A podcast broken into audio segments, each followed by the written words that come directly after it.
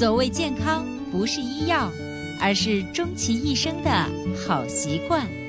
欢迎收听《二十一天养成生活好习惯》。手机前，亲爱的听众朋友，大家好！依然收听到的是伟娜主持分享的《二十一天养成生活好习惯》的节目。还是一句老话，如果你喜欢我们的节目，请订阅、转载一下，让更多的人受益。那么最近这段时间，呃，维娜的出差频率是非常非常的高。每一年到了八月份以后，呃，出差呢一个月也要小十天的课程。那么在上课的过程中，往往就是我个人的感受啊，女生对自己的身体更加的注重。可能也比较好意思的问老师一些问题。那问问题的时候，在众多女生中，几乎百分之六七十的人会顺带让老师看看。老师，你看看我的面色怎么样？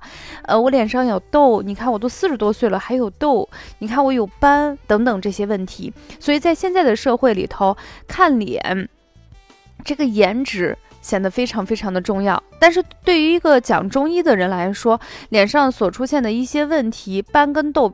并不是我们的重点，我们的重点是看看面部一些跟我们脏腑关系密切，就是就是脸上出现的一些问题是跟我们脏腑本身的功能有密切相关的联系，那么我们重点就去看这些。所以伟娜也希望在今天的二十一天养成生活好习惯的节目中，给大家分享一期看脸湿干。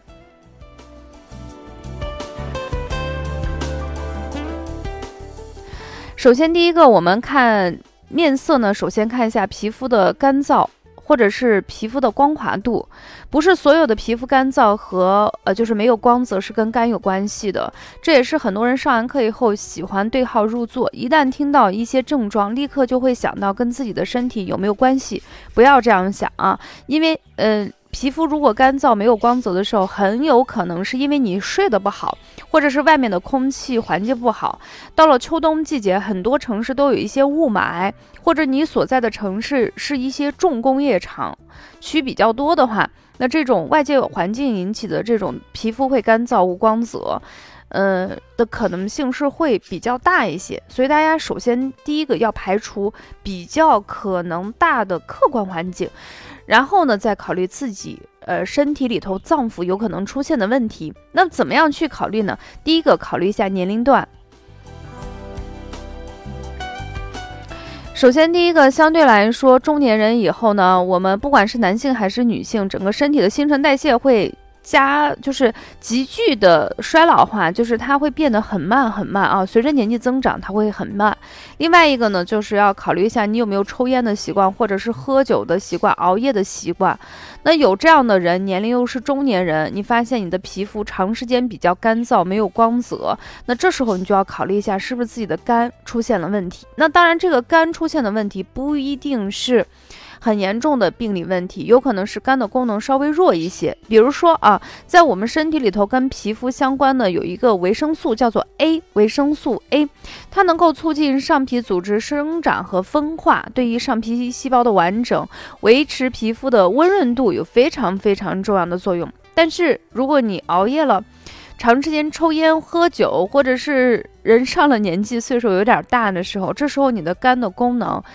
嗯，就会下降，这时候就会影响影响小肠对维生素 A 的吸收。这样的话，你会发现，总体来说，随着年纪的增长，我们的脸上的皮肤干燥和无光泽的问题就比较多。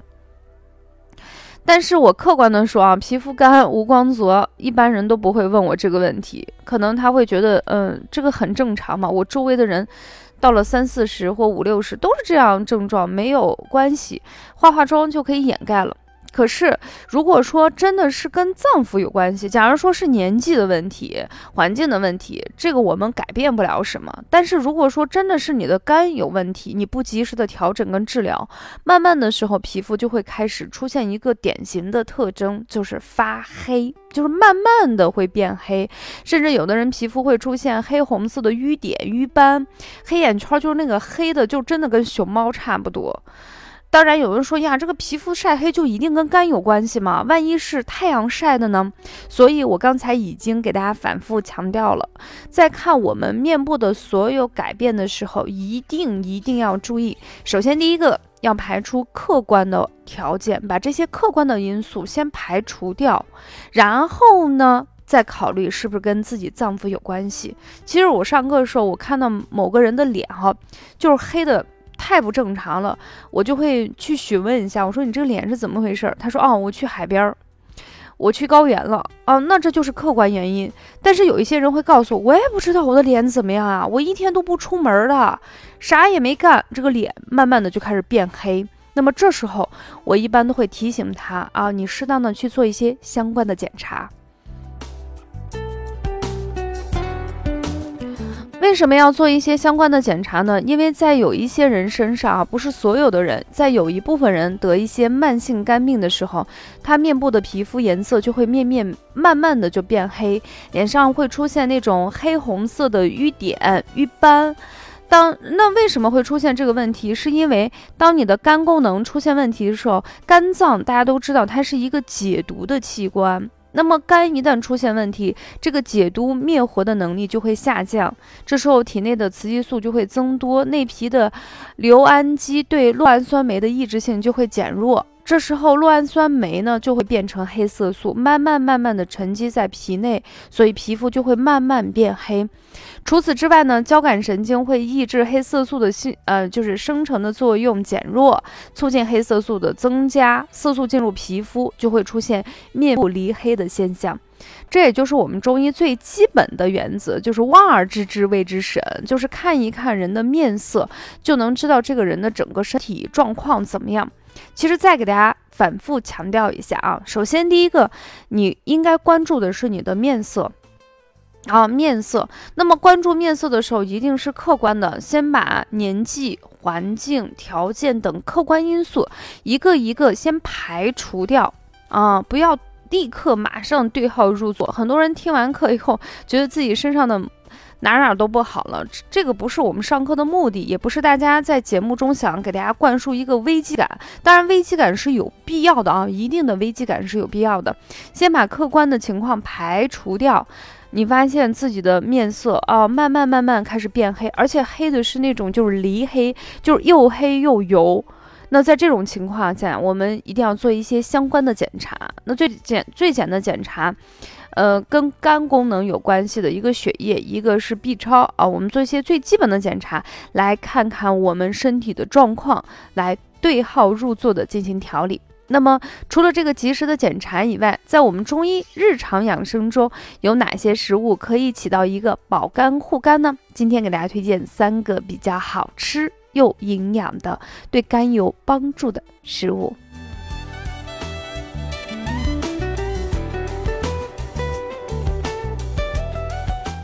其实我建议大家，就是你的面色如果出现了变黑。呃，除了你在及时就医的情况下，你在日常的饮食中多适当的摄出一些。青色的食物，因为中医认为青色是五行入肝的，可以疏肝解郁的作用。那么，不管是对于肝真的功能出现一些问题，或者说对于我们普通的其他各色人群来说，绿色的食物对于养肝都是非常好的。咱们市面上常见的像菠菜呀、芹菜呀、西兰花呀、呃小青菜等等，韭菜都是绿色的。那么今天推荐的三个，第一个呢是菠菜。菠菜呢富含叶绿素，能够保持机体的酸碱平衡，有适当的疏肝解郁、缓解压力、调节肝功能的作用，对于一些肝脏疾病有非常好的预防和缓解的作用。第二个呢就是大豆，大豆里头含有丰富的植物雌激素，还丰富的微量元素，像钙、铁、磷等，都能促进肝脏的再生和修复受损的肝细胞，对于肝的修复能力有很大的。帮助作用。随候鸟南飞那除了我们的大豆以外，另外一个呢就是葡萄。其实我们专门有一期节目中给大家介绍了葡萄干儿的作用，它里头呢有丰富的葡萄糖、维生素，本身就能提高血浆白蛋白的作用。那葡萄中的果酸能够帮助消化，促进食欲。葡萄本身的生物活性物质能够清除体内的自由基，对于肝功能本身不是很好的人有辅助治疗的作用。除了在饮食中，我们多吃一些青色的食物来帮助大家疏肝解郁。那么，如果是你经常熬夜的人，其实这个话题我已经反反复复的强调过无数次。如果在我们能够选择的情况下，你不要去刷手机，不要熬，而是让自己进入一个相对比较好的睡眠环境，就是。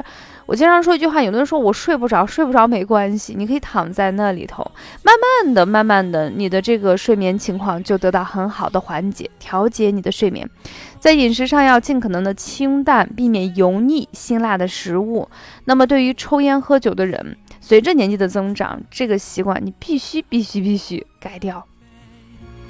没有你逃到哪里，心都是死灰。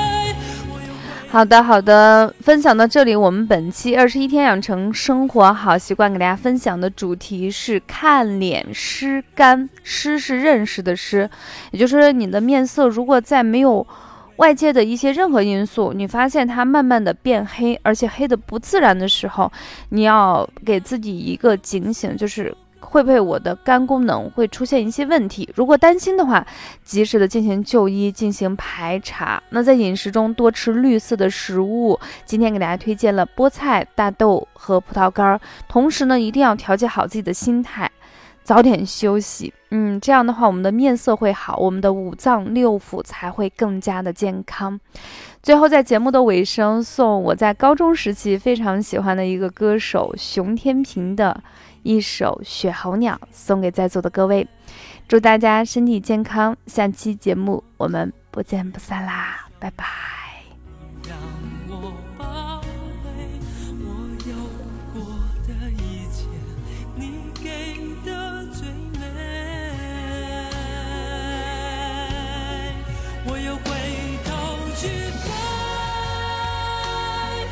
是一幕